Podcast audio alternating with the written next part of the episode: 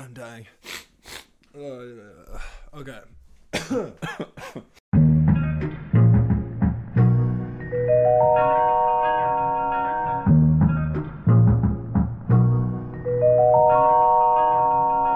What is up? Welcome to episode number 8 of Direct a Podcast. That is Ocho. My name is Kurt Schneider. And I'm Kina Wetzel. And as always, this episode is brought to you by Eightfold Creative. I am really excited for you guys to hear from our guest today, Ryan Staake. Ryan has directed some of my favorite music videos, and he is also the EP and owner of the production company Pomp and Clout out of Brooklyn. Also, both myself and Keenan are sick today, so let's get to the call. All right, sorry. Hey, Ryan, thanks so much for being on the podcast today. Yeah, no problem, guys. Thanks for having me. So let's just get right into it. Kind of tell us what's your story? How'd you get into directing? Did you kind of always know that you wanted to direct, or how did that come about?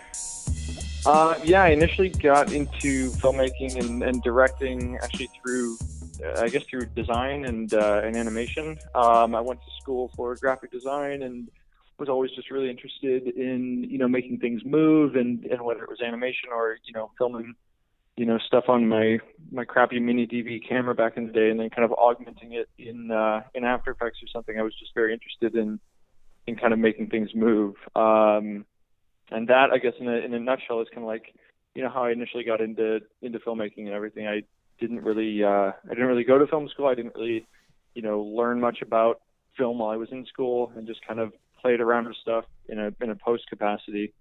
And just kind of, once I kind of caught that bug, just tried to immerse myself in as much, as much filmmaking stuff and as many filmmaking projects as I could in school, and then began working more freelance once I was out of school, and learned a ton from people who had gone to film school and kind of, tried to approach it from my own unique perspective, I guess. Was there a move to a big city like New York or LA kind of in there, or where'd you kind of start? What was your grassroots, like where you started filmmaking, and then did you make a big move to one of the big markets? I grew up way back when in Missouri, actually. I grew up in St. Louis, Missouri, and then I went off to school in Pittsburgh initially, and then Providence later on. I transferred. Then I guess my first big city move was to San Francisco, where I worked at Apple for a while. Then I ultimately moved to New York, and that's kind of where my career specifically in filmmaking, began, I guess you'd say. That's where I kind of like hunkered down and was like, all right, this is what I'm going to do. I'm going to start a production company here and, make this my primary career at this point. What was Apple like? What were you doing for them? So I actually, when I was at Apple, I was working in the human interface group, which is, I guess it was kind of the interim career for me between being, a graphic design student coming out of school and kind of a stepping stone between that and filmmaking for me. I worked on the team that basically designs the user interface for the iPhone, the iPad, macOS 10 at the time.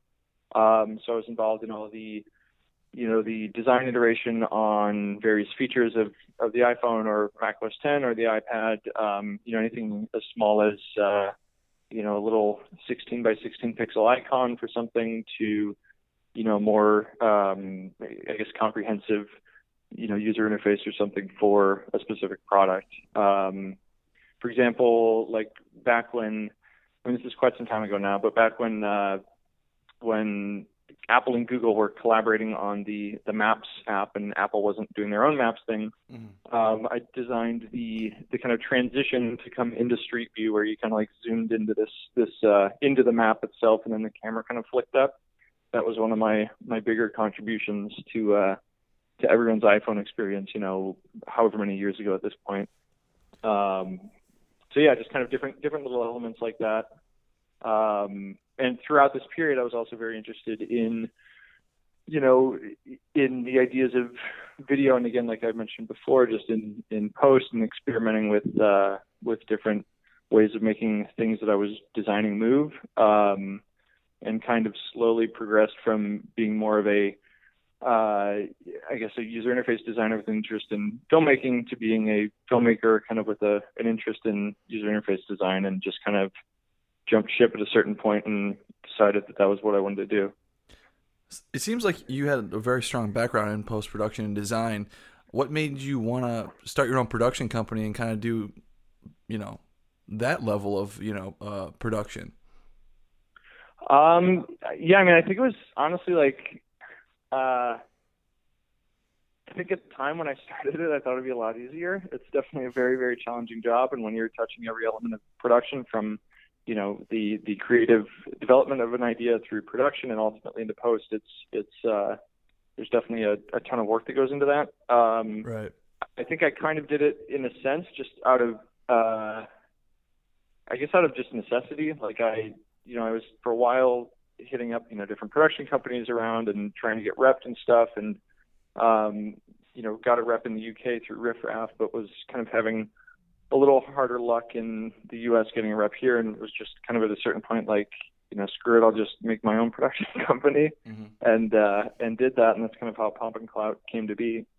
And then what was initially kind of a one-man operation that I was running myself, kind of purely for my, my projects that I was directing or, animating or whatever it might be, quickly kind of bloomed in the past, I guess, 2 or 3 years into more of a full-fledged production company with, a roster of directors. We have 5 currently, including myself, and, a very dedicated small team of people who were, constantly working day in, day out to execute all these projects for myself and the other directors on our roster.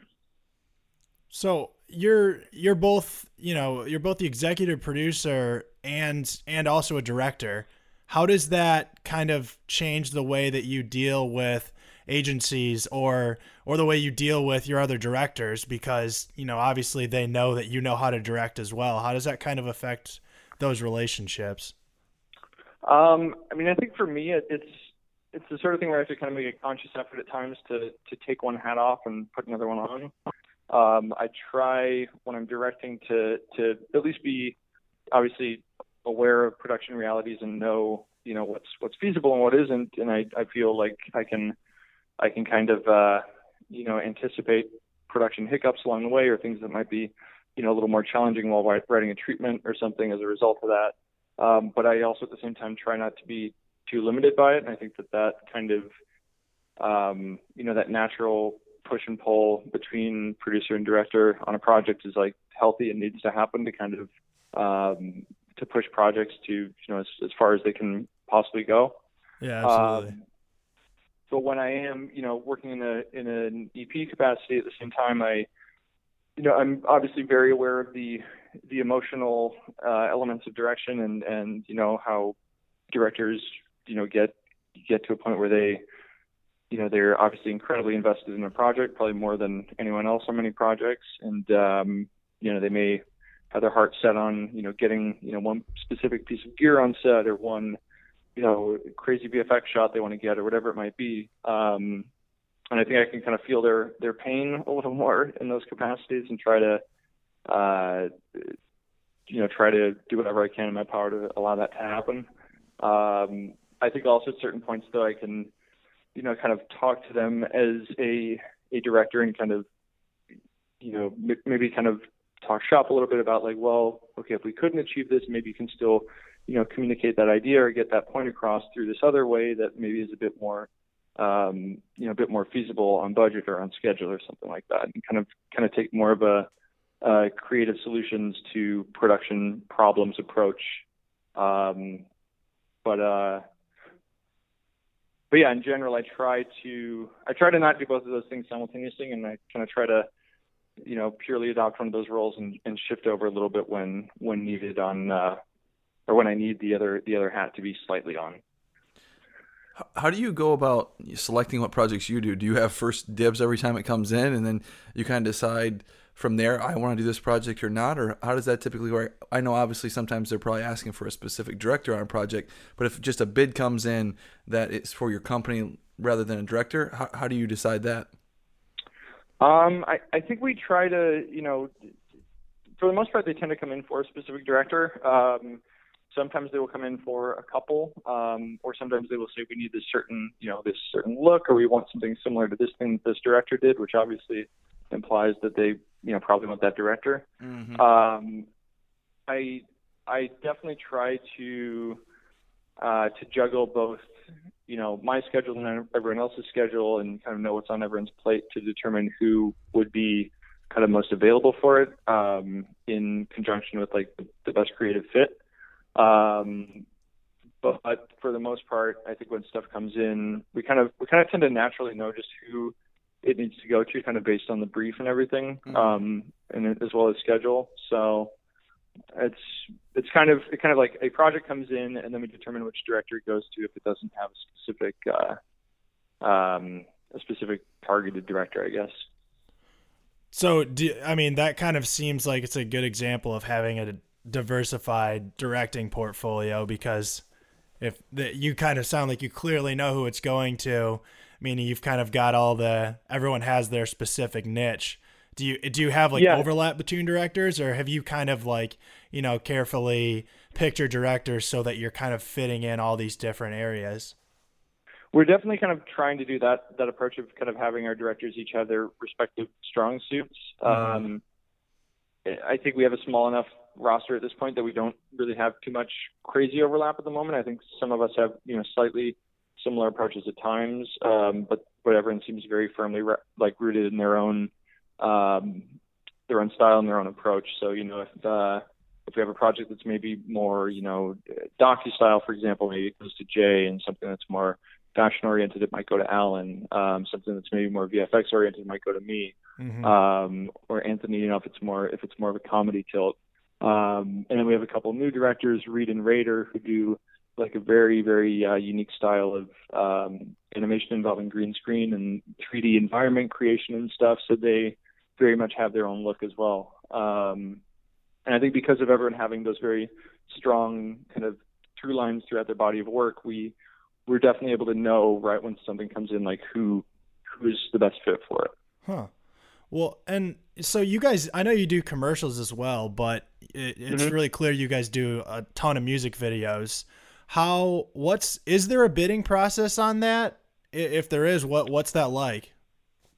Yeah, there's definitely a bidding process. I mean, there's the way that basically the process starts from beginning to end is that a commissioner from a label will come out to multiple production companies and ask them for treatments from, you know, directors. So let's say, you know, this label goes out to 5 production companies, and they ask each production company, you know, for who they think could be appropriate to this brief that they send out, or who could be, or maybe they have a specific person in mind that they want to grab, and they're like, we get, you know, this person, and this person, and this person, and this person from these different production companies. All those directors are then shown this creative brief that comes in with the request from the commissioner that, you know, maybe says anything as vague as like, you know, we want something, you know, LA in the summer or something, or we want, you know, something with performance, and maybe it's kind of like got a modern approach to it. Anything from that to something that's like hyper specific and like, you know, we want to be like running through a subway and, you know, I don't know, you know, there's a performance on the subway or something like that, like any sort of specifics that might be included. And then, you know, very similar to commercial work, that's kind of a starting point that the director takes and writes their treatment in response to that. And then at the point that the commissioner and the label and management kind of decide on which ones they're into out of the treatments, then it tends to go into a bid process at that point, to determine, you know, if this idea can be executed on budget.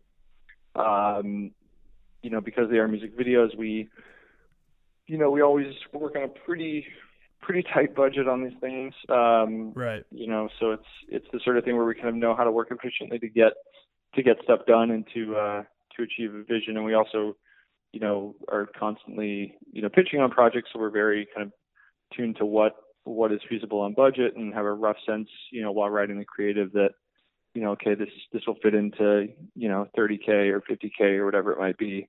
And we try to write ideas with that in mind so that we're not, you know, selling someone on something that they're not going to be able to afford in the end. But yeah, then, you know, the video is hopefully greenlit, budget's approved and everything. We go into production, shoot the thing, do post on it, deliver it, and deliver it, you know, with a drive and a bow on top, and the process is done at that point. So how did you start getting those relationships with commissioners of record labels? Was there, like, they saw one of your work, or how does that work about, you know, getting those relationships? Yeah, I mean, I think for us, when I was kind of doing Pomp and Clout more as a solo site, kind of before it was more of a production company, I'd lucked out and kind of got in touch with a handful of commissioners at different labels, whether they were small, you know, independent labels like, you know, Diplo's Mad Decent label or Fool's Gold, or, you know, some larger majors like Atlantic or Columbia or something. So I had some like direct relationships with commissioners through my work.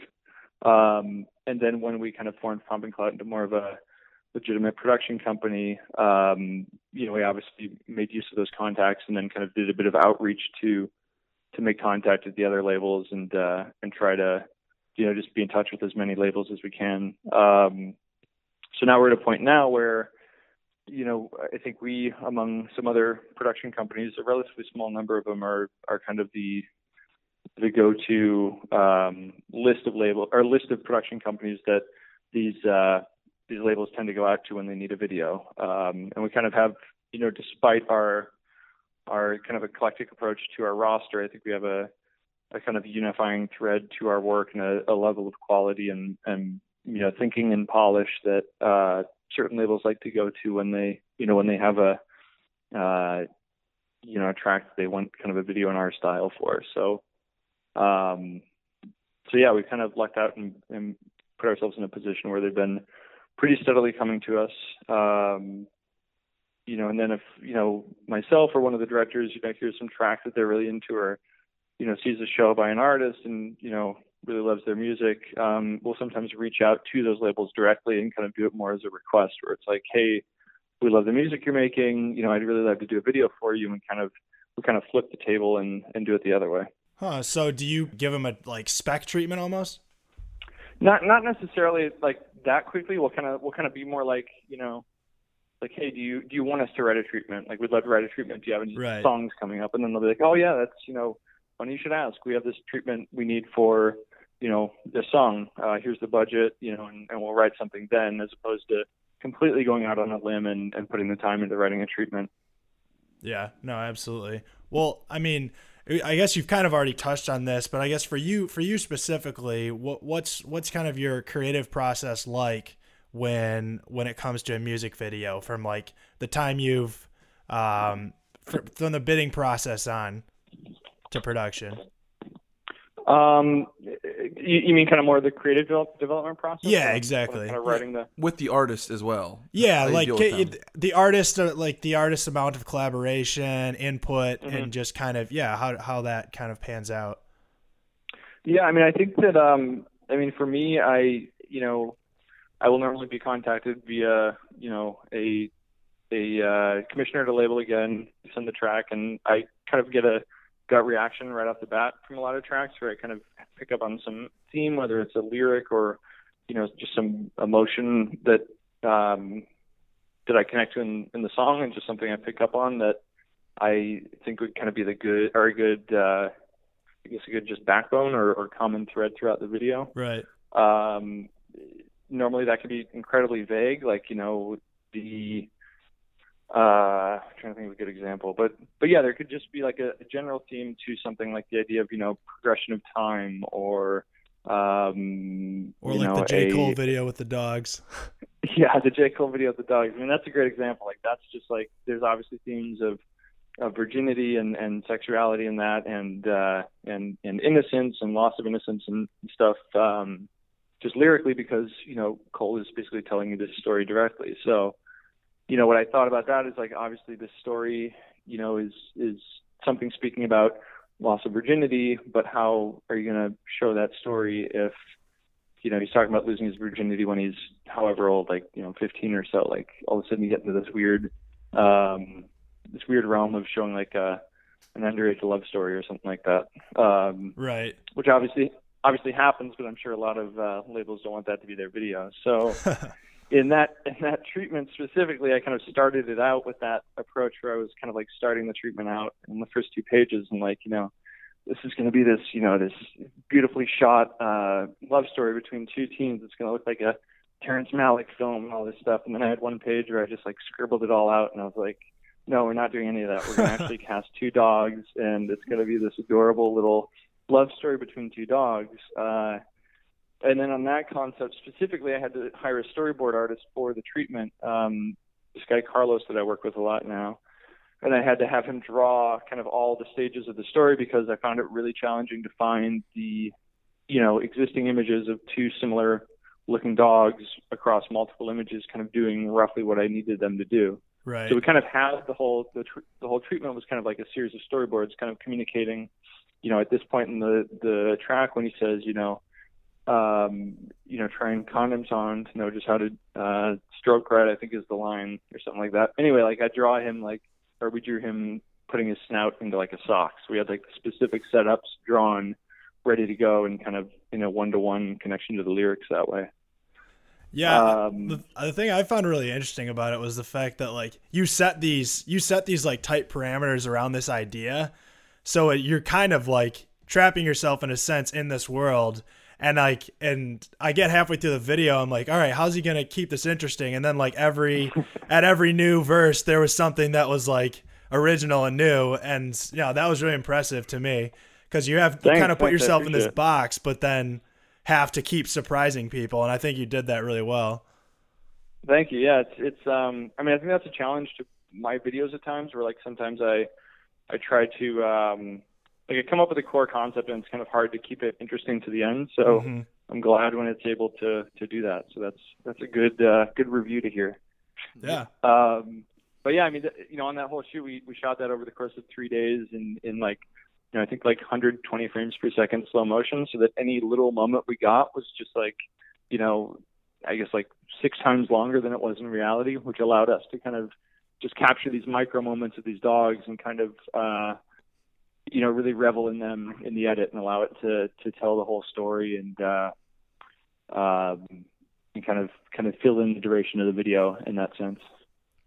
So you kind of spoke on this is, you know, so some of your videos are obviously very abstract and use a lot of VFX.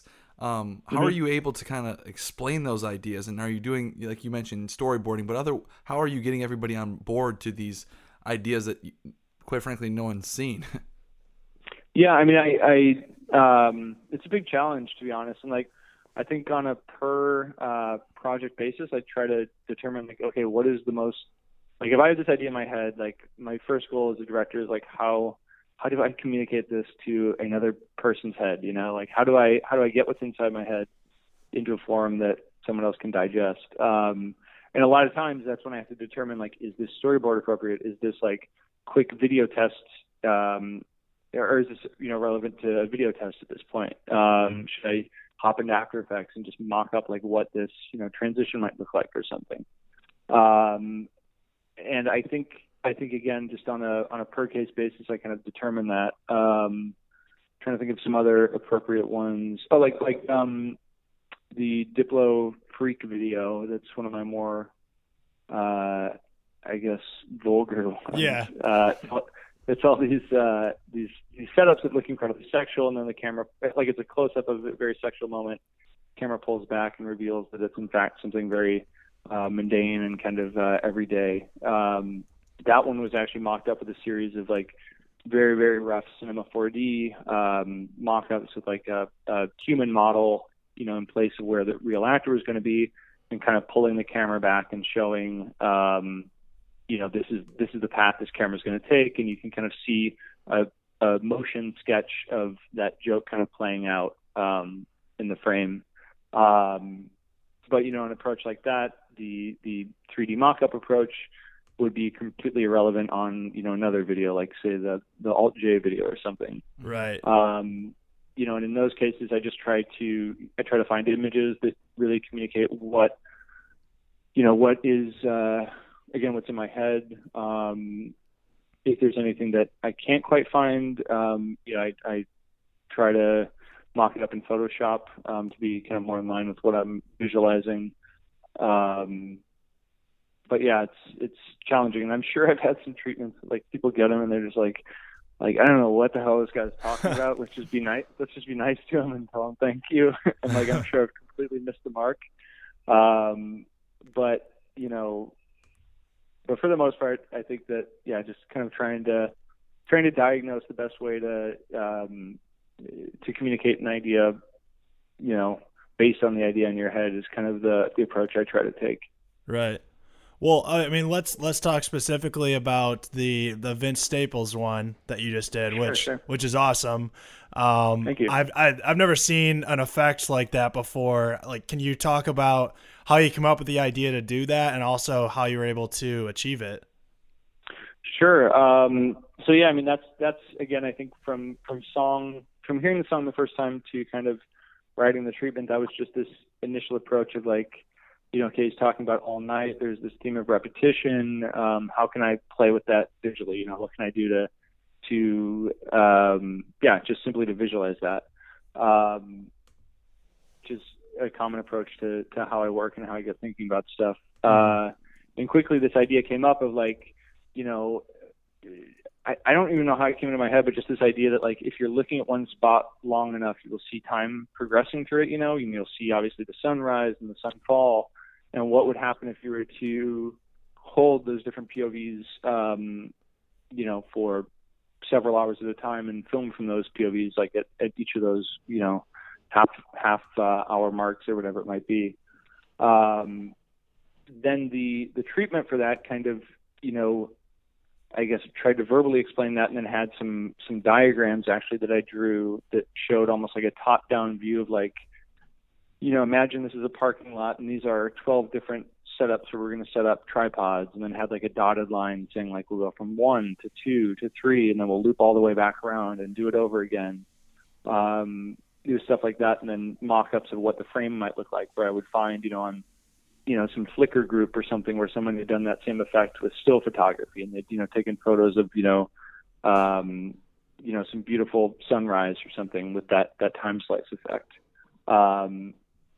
So I kind of used that as a starting point to just kind of try to visualize this kind of pretty novel, and like, I don't know, like, I guess, and it's like a surprisingly simple approach to a pretty cool effect. And I just tried to like take both of those sides and just showing like, this is how we're going to set it up. This is what we're going to get right from the start. And just kind of also let the label know that like, you know, on set, this is going to be a very mundane shoot. Like we're going to be doing the same thing over and over and over, because that's just kind of how it has to happen. Yeah, just tried to be really, really kind of, almost instructional, I guess, with how I broke that one down in the treatment. Then once that one was, you know, greenlit after a couple calls with Clams, or Mike, and his management, and Vince's manager as well, we basically began this process of like, okay, how, like, this is the rough idea to implement this. Like, how are we going to actually do this on set, you know, or how we're going to do this on location, and played with a few ideas, you know, of like, what if we had, you know, 12 cameras set up and, you know, rolled each one of them at different moments throughout the day, but then quickly realized like, okay, that's going to be a huge camera rental order of like 12 cameras on a music video budget, which just sounded pretty insane. And then we quickly arrived at the solution where, you know, we'd have, let's say, 2 cameras and 12 sets of sticks that we set up. And then we kind of go, you know, almost like a merry-go-round or whatever from one setup to the next, and just kind of bring our cameras with us and constantly kind of leapfrog setups where we're setting up one while we're shooting, or we're setting up, you know, If we're shooting setup one, we're setting up at two. And then as we're shooting two, we're setting up at three. So we always kind of had this sense of like being ready to move to the next one. And yeah, that was kind of the basic approach. But that one also dictated that when we were shooting it, that we'd be shooting it basically at really the most like dynamic lighting times throughout the day. So, you know, we'd start at, sunrise in the morning and shoot from, I think it's probably clock sunrise at the time in LA or something like that. Shoot the morning sunrise and then go back to another location for the sunset and film that. And that was a lot of the B-roll, and kind of the more beautiful vistas that we filmed around Long Beach. And then Vince's performance setups were kind of the more, the more like intense time-wise. Like when we were shooting it, we were just like constantly fighting the clock and just kind of eyeballing the sun and like, okay, to get two more takes on the whole sequence of all of these really quick. And then, we'll have, a total of five in the can or something like that. And yeah, I just kind of had to hustle and get through all of them.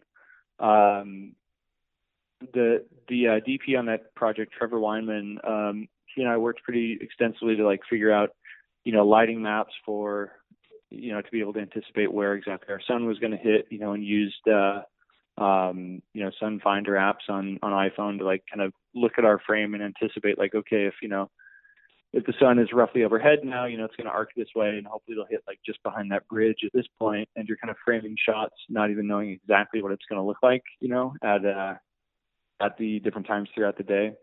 We definitely scouted and stuff to have a sense of, roughly what to expect, but it's hard to scout a location and take into account, 6 hours of sun progression or exactly how it's going to play out every one of those moments. So, that's fascinating. I tend to get myself into just these really, really, ultra specific, ultra technical, situations like that. And then when I'm in it, I'm just like, what the hell have I done? Like, why do we have to dig ourselves out of this? But then in the end, the final product, I always, I'm generally into it. And, I go ahead and write another treatment like that. And then I'm, again, having to deal with these ideas, but yeah, that one also in post, the production itself was quite, challenging to figure all that out, but then the post portion was, equally challenging where, I worked with my team to build an After Effects project file where we basically had to stack every shot as layers in a single sequence. And then we kind of used masks and pre-comps to build this structure where we could like kind of have it somewhat dynamic and somewhat editable, but still at the same time, just because of the nature of the beast and how we built it, like one change, at a minute and a half in could potentially ripple effect out to like needing us to change things like all around the comp to kind of, to make that work out. So it was just like kind of doing surgery on like a house of cards or something whenever I had to work on that file, but wow.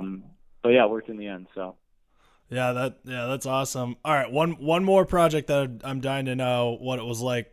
The Route 94 one with the FLIR infrared camera. How do you go about filming an entire video on one of those? Good question. That was that initially came up, that idea, because I think I'd seen some FLIR imagery at the time, and I was like, around the time that I had the treatment, I was really just excited by like the level of detail that you're able to get with those cameras. Like I remembered, from middle school looking at cool FLIR stuff on like Discovery Channel military shows or whatever, and just kind of this blurry image, but then seeing like kind of how resolved the image had become in recent years is pretty exciting. So I kind of had this idea in the back of my head and was starting to look into feasibility of renting one of these cameras, and then this Route 94 track came along and was talking about love and intimacy and touch. And I just like this idea of using heat to communicate that idea. And kind of because of this groundwork that I'd done, kind of loosely looking into you know, where we'd source a FLIR camera from and everything, we were able to hit the ground running pretty quickly. And FLIR brought us one of their rental units, I believe called like the SC8300 or something, but it's a, it's an industrial grade thermal camera meant mainly for, you know, industrial applications, whether it's like, you know, you're testing out brake pads and want like a really close up shot of like what the brake pad looks like heat wise as it's heating up and where the friction is, to like, you know, testing out, you know, conduit lines in a new building construction, to like looking at like, you know, silicone chips to see how it heats up, but just like very, very resolution dependent, hyper specific scientific needs like that. So as a result of that, the camera doesn't have any onboard recording. It just has like an SDI outline, and then it has an Ethernet jack. So my DP and I, Adam Donald and a team at Irving Harvey, which is a post facility out here that does color and kind of general image work like that. We quickly worked to figure out kind of like how one's able to like tweak, you know, things like exposure on this, and like, what does exposure even mean to a thermal camera? And quickly realized that the way to kind of do the exposure shifts was actually by connecting a laptop via like an Ethernet cable to the camera. So we had this bizarre rig by the end of the day that was like, first of all, Steadicam mounted. So we took this camera, we rigged it onto a Steadicam. It didn't have any onboard batteries. So we had a cable wrangler coming behind it with power, basically doing wall power on a Steadicam, which was really bizarre to deal with. Seems like that would throw off the balance. Sorry, say again? I said that seems like that would throw off the balance. Yeah, it definitely didn't help. Maybe it shows in footage at some point, but he made it work out. And then yeah, we had like a Pix240 SSD recorder on there, just recording the raw BNC or the raw SDI signal from it, and that was kind of our weird little FLIR package. And whenever we'd want to re-expose for a shot, we basically have to bring this laptop up, connect through Ethernet, you know, kind of dial the two sliders to be like, okay, you know, our hottest exposure should be, you know, 98 degrees, our lowest exposure should be, you know, 72 or whatever, and you're basically just like. You're basically connecting a gradient to like a visual gradient to a temperature scale, and just kind of telling the camera like how it should interpret these different temperatures visually. In addition to that, you have like some sense of similarity to an optical camera, in the sense that you can swap in different lenses and stuff, but the lenses themselves are made specifically for thermal cameras. So they're like made of like, I believe germanium, like a different material that isn't glass.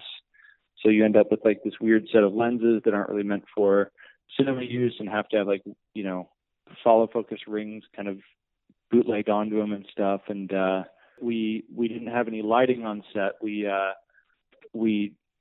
made sure that the studio that we were shooting at, you know, had heating and air conditioning control, so we could kind of tweak the overall ambient room temperature to fit our needs when we shot. And I made sure that we had a lot of like ski chemical warmers, like those hand warmer things on set, and ice, because I just wanted to have some sort of ability to tweak temperatures as we needed. We ended up using the ski hand warmers a bit on people's noses, because we quickly found out that people's noses kind of is naturally cooler than the body, I think, because it's, you know, physically away from the, right. I guess the bulk of your body heat. So we'd kind of, before some of the more close up shots, we'd have people like put these hand warmers in their hands, and then kind of put their hands on their nose, and then the nose would turn like white hot initially, but then you'd like see it kind of slowly cool down. And then, you know, we'd call action on the moment that it kind of equalized with the body a bit more. So just kind of weird solutions like that just kind of had to be quickly figured out to make the technology work for us the way we needed it. That's awesome. So the toughest question of the day, what's your favorite project you've worked on and why? Oh, real deep. Always a tough one. I still think my favorite is I did a video for Diplo called Set It Off years ago. I think almost 4 years ago now. Is that the stripper like, pole one? Yeah, exactly. It's like this infinite stripper pole.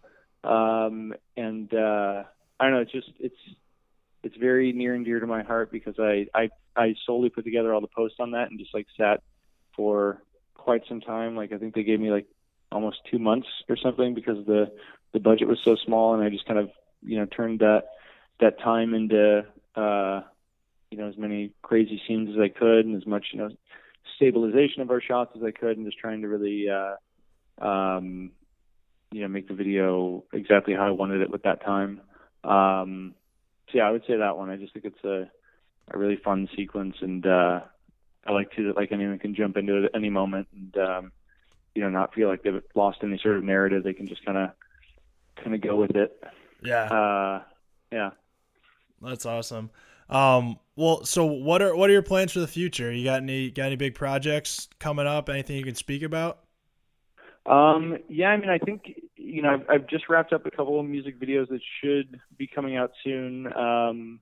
One I can just say was shot on the Blackmagic Cinema micro camera, because we needed a very small camera rig, and I'll just leave it there. Mm-hmm. But it was kind of a fun way to shoot, just with a lot of like macro and kind of object mounted setups. Yeah, that should be out within a few weeks from the time of this recording, so maybe out by the time it comes out.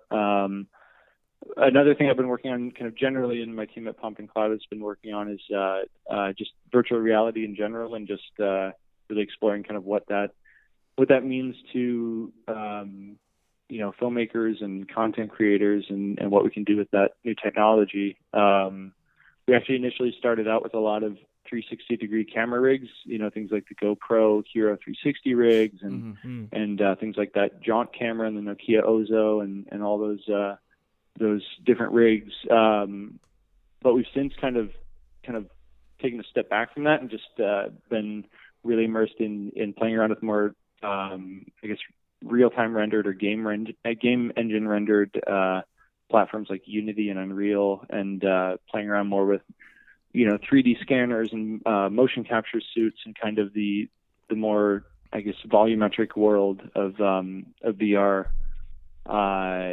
you know, and doing a lot of experimentation with, you know, how to kind of bring a person's performance into the VR space and allow the viewer to, you know, truly feel a sense of immersion with them, and kind of walk around them and interact on some scale, rather than just this, like, you know, purely passive bubble of video that I think 360 video is quickly showing itself to be. Mm-hmm.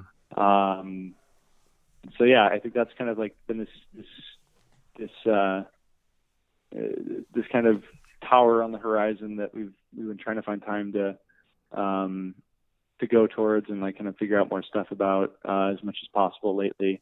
And obviously it's changing incredibly fast, and, you know, there are a ton of other people who are interested in it as well. So it's kind of fun to see everyone's understanding of it kind of grow simultaneously online and everything. Yeah, so I'd say VR in general is definitely something that I'm working on a lot lately. That's cool. One thing we like to end every podcast on is just like what advice you would give to someone starting out, or like advice you wish you had when you started out. Sure. I mean, I would say, I guess my angle is pretty music video specific at the moment. I would say in music videos, just know that if you want to do this, like the first videos you're going to do, no one's going to trust you to do a music video until you've done a music video. Like that's just the chicken and egg problem. So I would say initially, if you're trying to get into that, you know, identify a, you know, a friend or a DJ or performer friend, or someone who's, you know, putting out good music who you think could be appropriate for a video, and kind of, you know, basically make an investment of your own money into making that project happen. You know, start with a simple concept, but a concept that you know that you can execute to its fullest, and really kind of, you know, show people what you can do and what you're made of, and know that you're going to go into the red on that, but know that it's an investment in your future and in your portfolio, and just kind of proving to, you know, the next person that you talk to about doing a music video that, you know, look, I did this one and you know, this one worked out. So I'm sure one for you guys will work out. And then I think you just kind of leapfrog from there, from project to project and, you know, piece by piece, continue to show the next label that you can do this and that this is what it's going to look like. I think it's also about kind of proving it to yourself and the people around you that you work with that you know, that's kind of the work that you want to do. Awesome. That's some great advice. Where can people find your work, Ryan? People can find my work at pompandclout.com, pompandclout.com, or my name, ryanstaake.com, ryanstaake.com. Awesome. And we're on Twitter and Instagram as well, but just as Pomp and Clout. Great. And we'll be looking out for those outcoming music videos. I'm sure I'll see them in the Vimeo staff pick section. So we'll see about that. But thanks for thanks. Maybe the positive vibes in the universe will make it happen. Yeah, we're sending them. All right, cool. Thanks, guys.